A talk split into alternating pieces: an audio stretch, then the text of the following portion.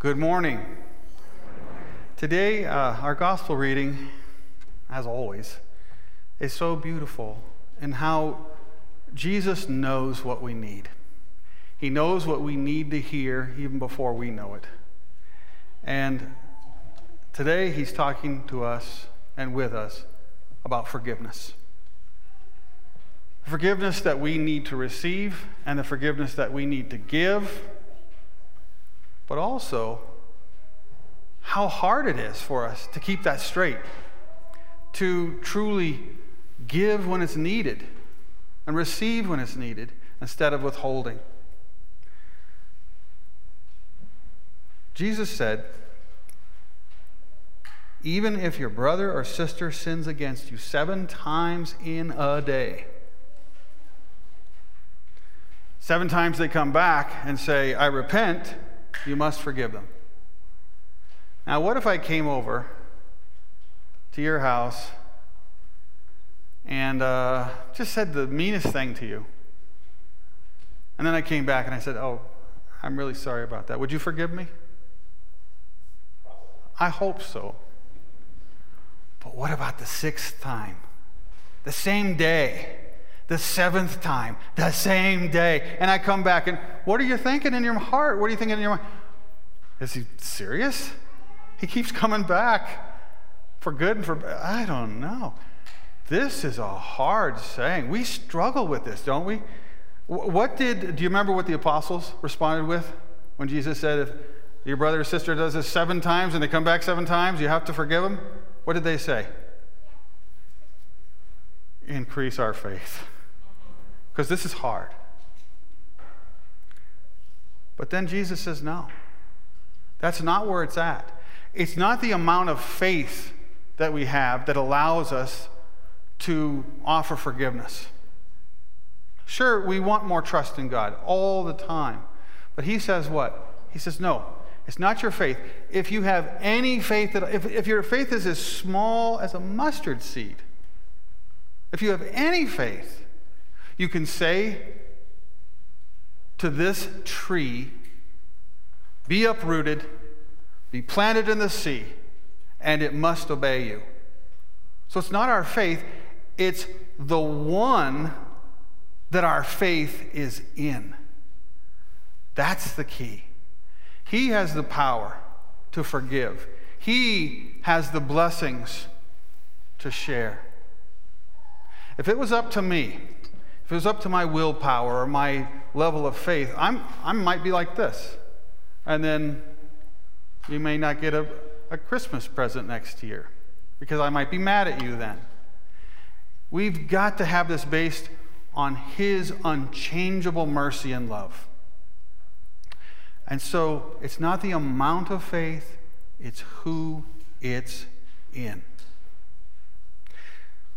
I believe there's a reason that Jesus said, if you have any faith at all, as little as a mustard seed, you can say to that tree, I believe there's a reason he, I believe he was pointing at a tree because it says it right in the text itself.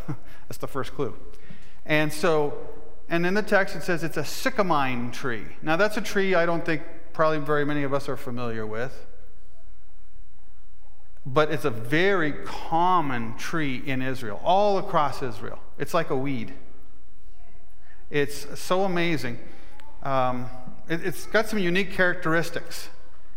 Number one, the root system.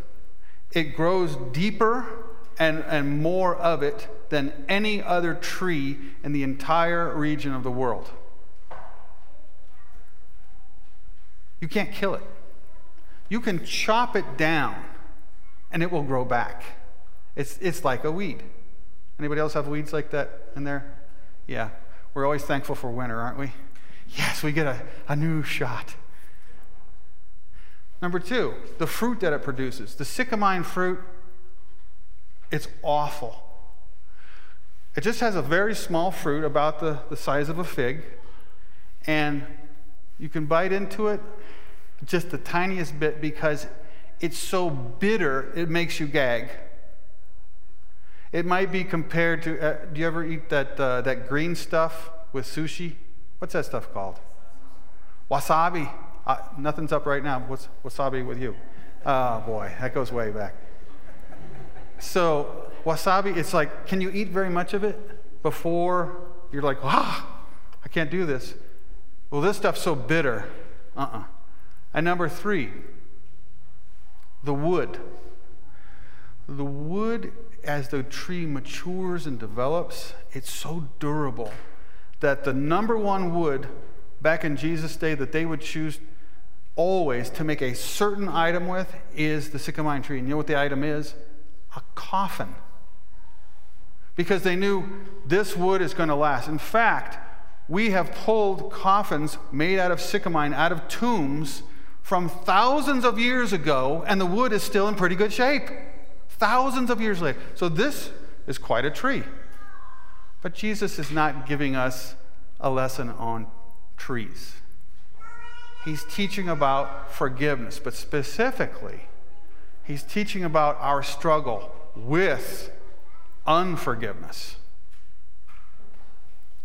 It says in Hebrews chapter 12 verse 15, see to it that no one fails to obtain the grace of God, so that no root of bitterness springs up and causes trouble.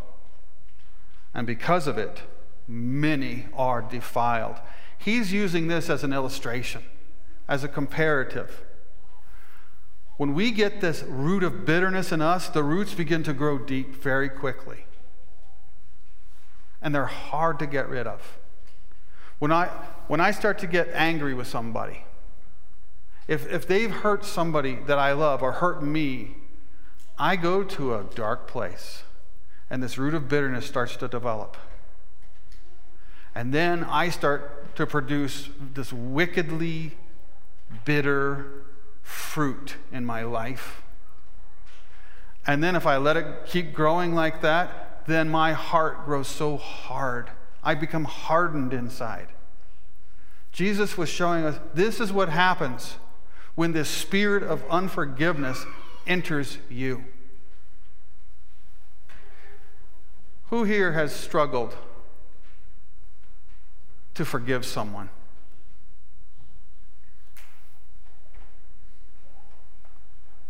I faked you out. I never have. Uh, we all have, haven't we? I mean, every single one of us. This is something we struggle with our whole life long. It's a horrible place to be, and yet what do we do with it? Somebody hurts us, somebody hurts a loved one, and what do we do? We start to think about that person so differently. We start to look at them with a new set of eyes. You're a terrible, horrible person. We even start to think of ways we can get even. Be honest. You've been there, haven't you? we try to justify these thoughts and these feelings within us. But the Holy Spirit says, No, you know that's not right. But what do we do about it? We can't seem to get away from it.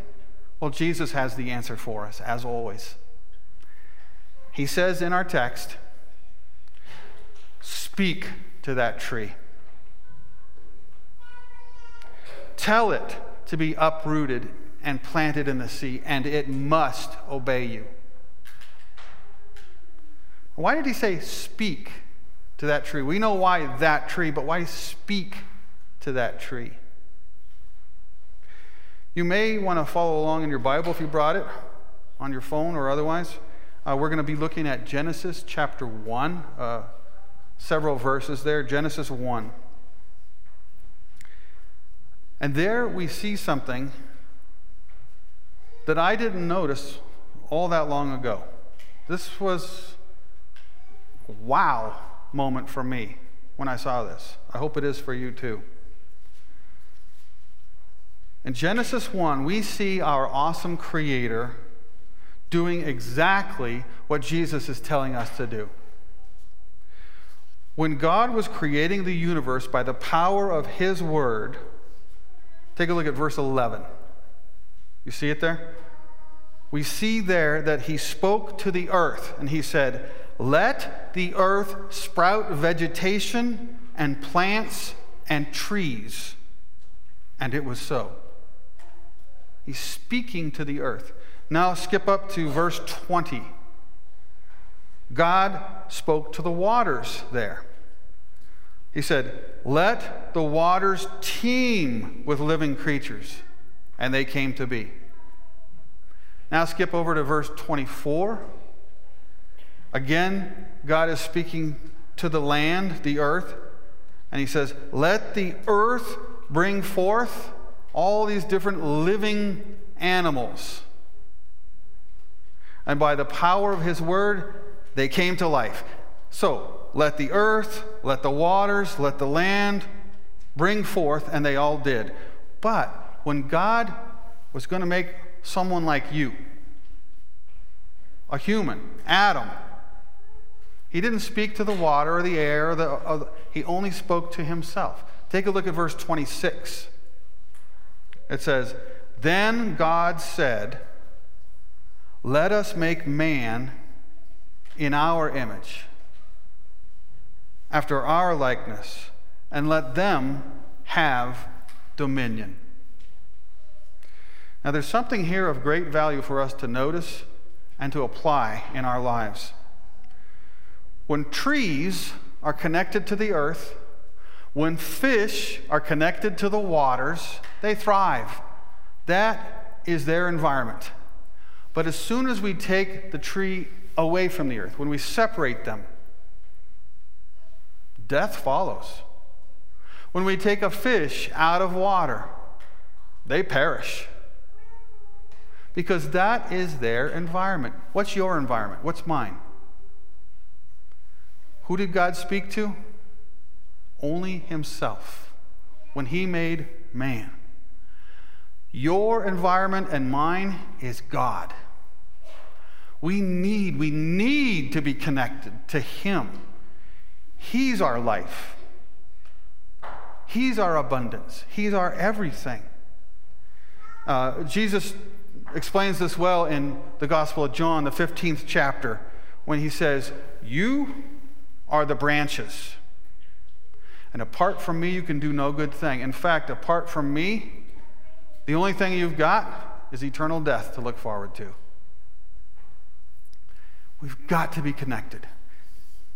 So, unfortunately, even though we are connected by faith, no matter what amount, we still don't always do God's will, do we? We still struggle in many ways, in many areas of life and faith. The nation of Israel, they had been in slavery for over 400 years to Egypt, and after a series of miracles, God had them released. They were made wealthy beyond their wildest dreams. All the Egyptians said, Please take my gold and, and, and leave. Take my jewels and get out of my country. I, I can't take this anymore because of all the 10 plagues. And so off they went. So they're on their way to the promised land. And on the way, they ran out of water and food, by the way. And uh, they, all they were doing was complaining. They just didn't trust God to give them what they needed. And so they started to curse God and curse Moses. And they said, Why did you bring us out of here? We had it so good when we were slaves in Egypt. Wow. But they didn't. But they weren't trusting God. And so Moses said, Lord, what am I going to do about this? And he says, Here's what you do you go, you take your staff, and you go to the rock that I'm going to direct you to, and you speak to that rock. And when you speak to that rock, water is going to flow forth so much that it's going to be more than enough for all the people and all the animals. Okay? Okay. So he goes. And I don't know why, I have some guesses, but I don't know why Moses decided to do it a completely different way, his own way. Micah had a devotion for us a couple of weeks ago. You know how the staff they write these wonderful devotions every day of the week. Thank you very much. And he, he mentioned this in his when he was covering Exodus chapter 20 about speaking to the rock. What did Moses do and said?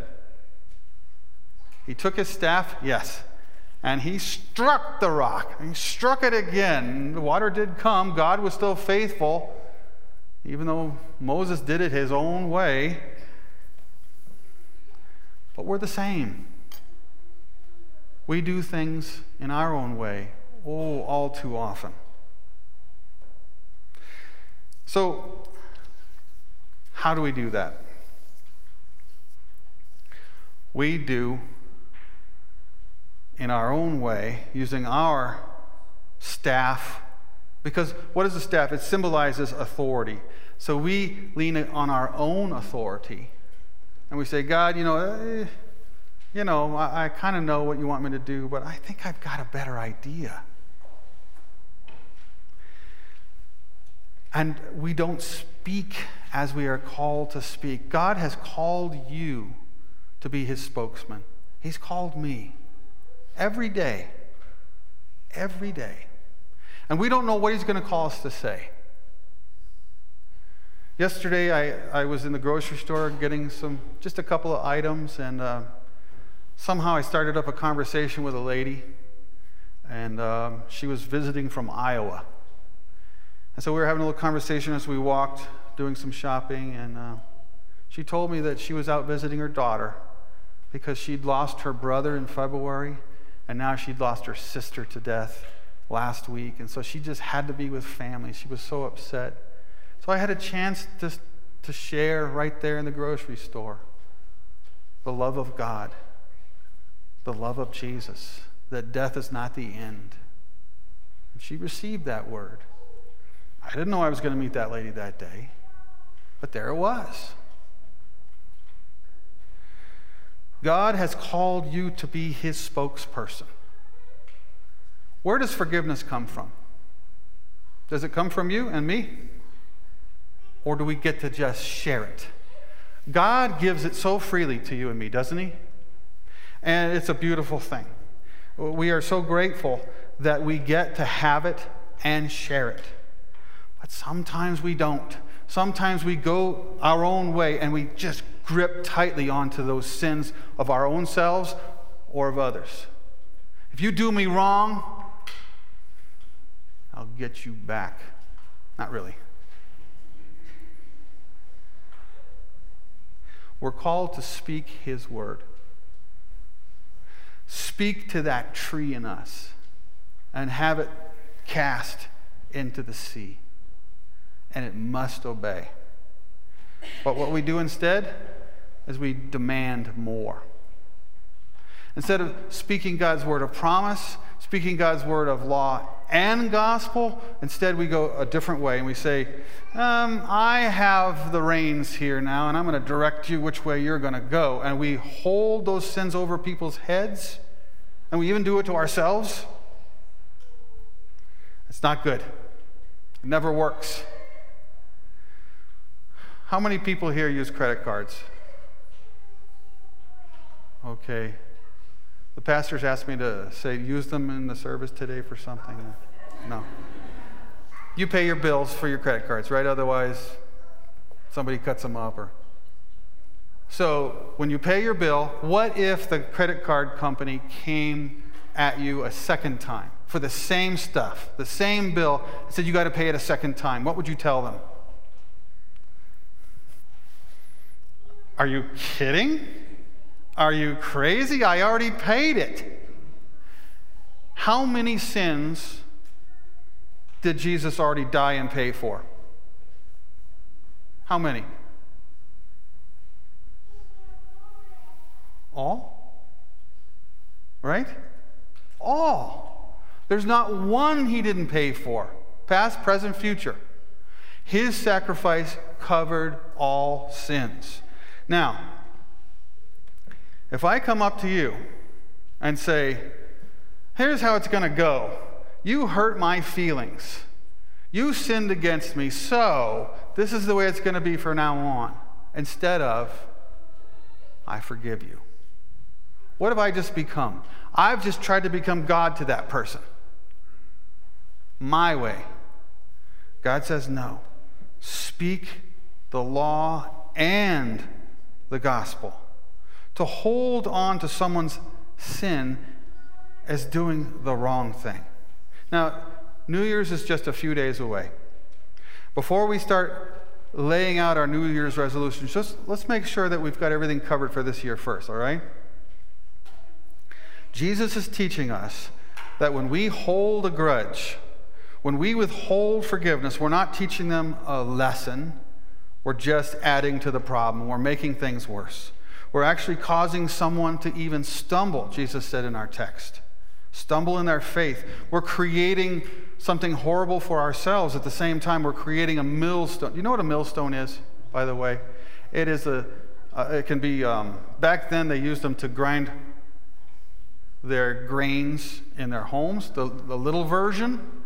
But then they had the big industrial version where, you know, the professionals, the farmers would come to the mill and they would grind it right there, and then they would sell the flour to the customers.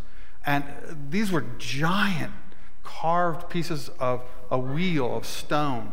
And they would go around and around. You've probably seen them on the biblical movies, you know, the, the horses, the burros, the donkeys pulling, and they would just make it go around and around and crush the wheat until it's just usable.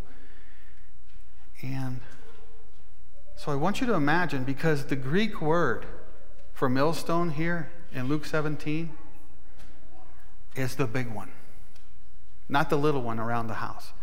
It's the big one. And says, You're creating your own millstone to be hung around your neck and thrown into the sea. This is a huge warning. Jesus is not messing around here. When we focus on ourselves and how we've been wronged, and how that person has sinned against us and what they must now do and what must be done to make it right. We are cultivating the tree of unforgiveness inside of us and we are eating its bitter fruit. We need to look somewhere else, not here. We need to look at another tree. I'm talking about the cross of Jesus Christ. That's where you're going to find the sweetest fruit of all God's love, His sacrificial love that provides forgiveness for you, the sweet fruit of the Spirit. So much forgiveness and so much working of the Holy Spirit that you've got plenty to share. There's more than enough. And you don't have to fret about that millstone around your neck either. If you've been hanging on to those grudges and hanging on to those sins in your own self or in others that, have, that they've done to you or a loved one, I'm asking you to look to another stone also. You remember how when they buried Jesus, what was rolled in front of the tomb? A big round stone. Looks just like a millstone. That stone has been rolled away, just like your millstone is gone. In Jesus, you are free. He has defeated death, He has paid for all sin, and He has set us free. Amen. Now, here's the problem we've still got one more thing to deal with. We struggle to forgive sometimes. And then we finally get there. Yes, I forgive them. I forgive myself. But what often happens? We start thinking about it again. It's brought back to our minds and our spirits. And we start thinking negatively about that person again or about ourselves. Have you ever seen a, a movie where uh, someone's on the run and they let loose the hounds? You know, they send the, the bloodhounds after the person to find them. They're really good at it, I guess. Anybody ever experienced that, being chased by a bloodhound? I haven't either. Don't want to. But you, see it in the movies. And uh, my son and I were watching, he saw uh, Cool Hand Luke for the first time. That's part of that movie. You know, they're look, looking for uh, Paul Newman's character. So, how does a person on the run from the bloodhound, how do they usually get away? What do they do? Say it again. Yes. Boom. Nice. Yeah, they get in the water. They jump in a river or a stream and off they go. And they stay in the water for a good long time. Why? So the bloodhounds will lose their, their scent, lose the trail, lose their scent, and off they go, and they're safe. Well, you've got someone else. It's not God reminding you of your, of your own sins. It's not God reminding you of the sins of others. He's forgiven those sins. He would not be doing that. Who's doing it? It's that demon, that dog from hell that we call Satan. He's the one bringing it back to your minds and your memories and saying, Yeah, remember they did that to you? You can't trust them. You don't want to be. That's what he does. So, how do we deal with it? How do we get him off of our scent, off of our trail? Same way. Get in the water. Remember the waters of your holy baptism, where you were touched by the Spirit of God, where, where you were immersed in His love, where you are reminded that you are a forgiven, fully forgiven child of God. We've got to go to the water too to escape that liar that we call Satan. Would you bow your head with me as we close this message? I just, I, I want us to all do one more thing. Would you just lay your sins at Jesus' feet? He's the only one who can make this right, who can make everything right. Hear him speaking to you now. You're forgiven. I paid the price in full. And those sins that you've been holding on to, those sins that hurt your heart, it's time. It's time to lay them at the foot of my cross and let me deal with them. End this year free, released, clean, forgiven, and start fresh in me. Be rid of the tree of unforgiveness. Speak to it now, and it will be uprooted and planted in the sea, and it must obey you. And you can believe these words because you are connected to me, and I'm not going to let you go. I love you. I have all power and all love and perfect peace for you. Receive it now. Amen. And now may the peace of God, which surpasses all understanding, keep your heart and your mind through Christ Jesus, our Lord and Savior. Amen.